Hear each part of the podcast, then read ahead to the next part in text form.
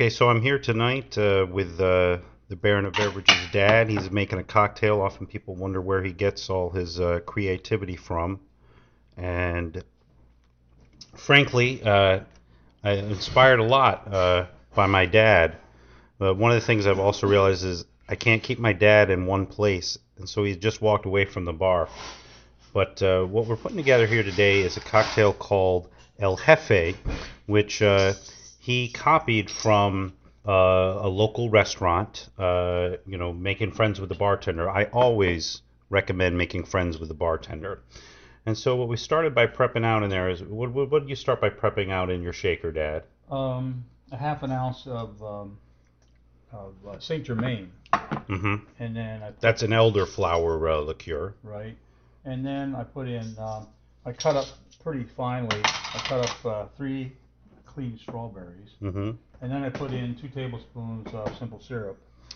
And uh, also, uh, so the bartender uh, said three basil leaves, and my dad worked out a, a shortcut, a convenient shortcut for a bar. What what did you use, Dad, for the Oh, I- basil? I bought these uh, little frozen capsules of basil. You can get them at Walmart or your grocery store, and uh, then you don't have to necessarily have fresh basil every time. But this fresh basil that's been frozen in these little capsules, uh, little tiny squares, and it's about equivalent to uh, to three leaves that have been chopped up and then mashed. So then I'm mashing this. Uh, these So you're muddling. muddling these strawberries with the I'm really mashing as much as I can. The, the Right. bartender said you gotta mash them.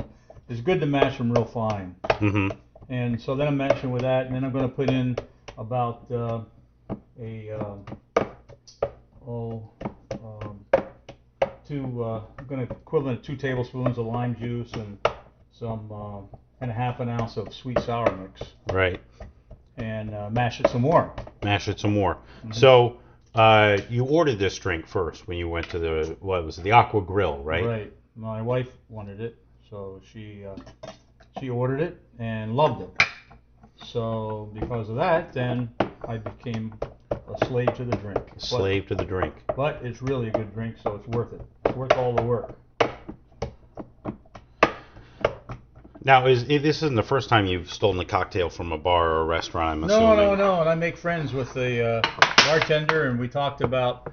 Uh, uh, matter of fact, we talked about margaritas, and I said I make my margaritas with uh, raw egg in them. She said, "Oh, I never heard of that." So, so I And that gave- makes it more like a fizz, really. well, it makes it really smooth. hmm And so she said she was going to try that. So that's uh, so we trade secrets, you know, trade little techniques. And one of the techniques uh, my dad just used, which you can't see on the podcast, is he took the uh, lime before cutting and he uh, rolled it on the cutting board for you know 10, 15 seconds, uh, basically priming because limes aren't particularly known for being big juicy fruits like a grapefruit. Uh, Soften up. and right, it softens up and it pre-breaks some of the fibers so that it's easier to squeeze the juice out of the fruit for the drink.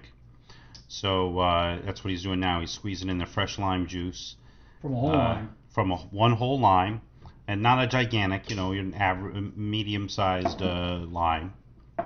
Right. And um, so the tequila that we put in here, an ounce and a half, a healthy ounce and a half of of tequila is the very last thing we put in. Right. So everything else goes in first and gets all those Mhm. flavors muddled together. The elderflower with the er- little herbal and floralness, or more herbally with the basil, uh, a little bit of sweetness from the strawberry, and of course the simple syrup. And then, uh, what's your choice of tequila for this kind of drink, Dad? Well, it's it's you can you can buy whatever you like, but you want to make sure that it's of course 100% uh, A g- blue agave. well, uh, yes agave. You got to make sure of that. And then other than that, it's uh, an ounce and a half, and that, and you just uh, and I like the gold colored uh, better than So if, if you want to know what he means by a generous ounce and a half, it's an ounce and a half pour, and then a little sp- extra splash from the bottle in there. Yeah, 'cause I, Um, I have to make up for what sticks to the sides of the mixer. That's right. You don't know what's going to stick to the sides of the Or how much shot of it I wanna glass, taste. or right how much you want to sample before you uh, give it off to your customer, which is something you would never do as a bartender in a restaurant.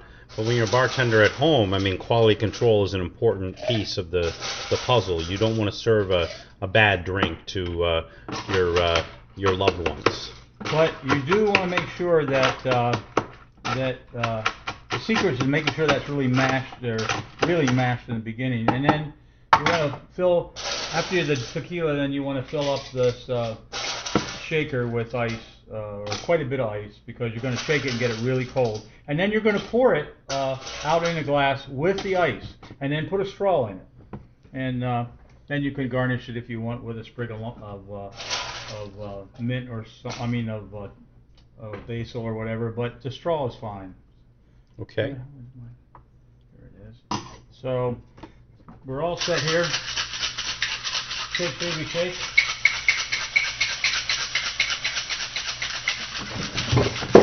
You know, they have this saying that the face you make when you're doing the cocktail shaker is the same face you make while you're having sex. Well, I never heard of that before, but only you would know that, Jay. I, it's not something I've uh, been a, a connoisseur of. Uh, Uh, Cocktail shaking, it can't be sex since I'm one of five kids, you know, so that's right. that's right. So you always uh, you're picking out a nice uh, glass mug. Right. Yep. Anything that'll hold the capacity. So you could do like a double old fashioned glass or Good. okay, That's all. nice. It's a Yep, lot and there you've got the extra. I see the key for the bartender's fee. Right, right, right. And you put a straw in it, Yep. and uh, once she's drank some of that, then she's uh, good to go. She's in business. All right, I'm gonna take a little taste here. Mm. Yeah. You That's uh, tasty. and our our, uh, and our our guest it says it's very tasty. There's a, ni- a little bit of tartness in it, but I wouldn't call it really a tart drink. Would you, Dad? No, no, no. No. Um, very pleasant tartness. You get the fresh strawberry notes. The basil is really not that prominent. It's kind of backgroundy, um, but it's there. And there's tequila. It doesn't taste as even as tequila as you might uh, real margarita. It's Right. it's a really uh, and it's not overly fruity. Uh, so you're not thinking, oh, this is some sweet strawberry uh, mix. It's it's actually, I Dad, I feel this is actually in some ways harkens almost to a an authentic homemade strawberry daiquiri, but with tequila. It's not sweet. Because it's not sweet, it's more of the tartness from the lime. It, it's it's it's really nice. Uh, kudos to you for stealing the El Jefe, as it is called, from the Aqua Grill.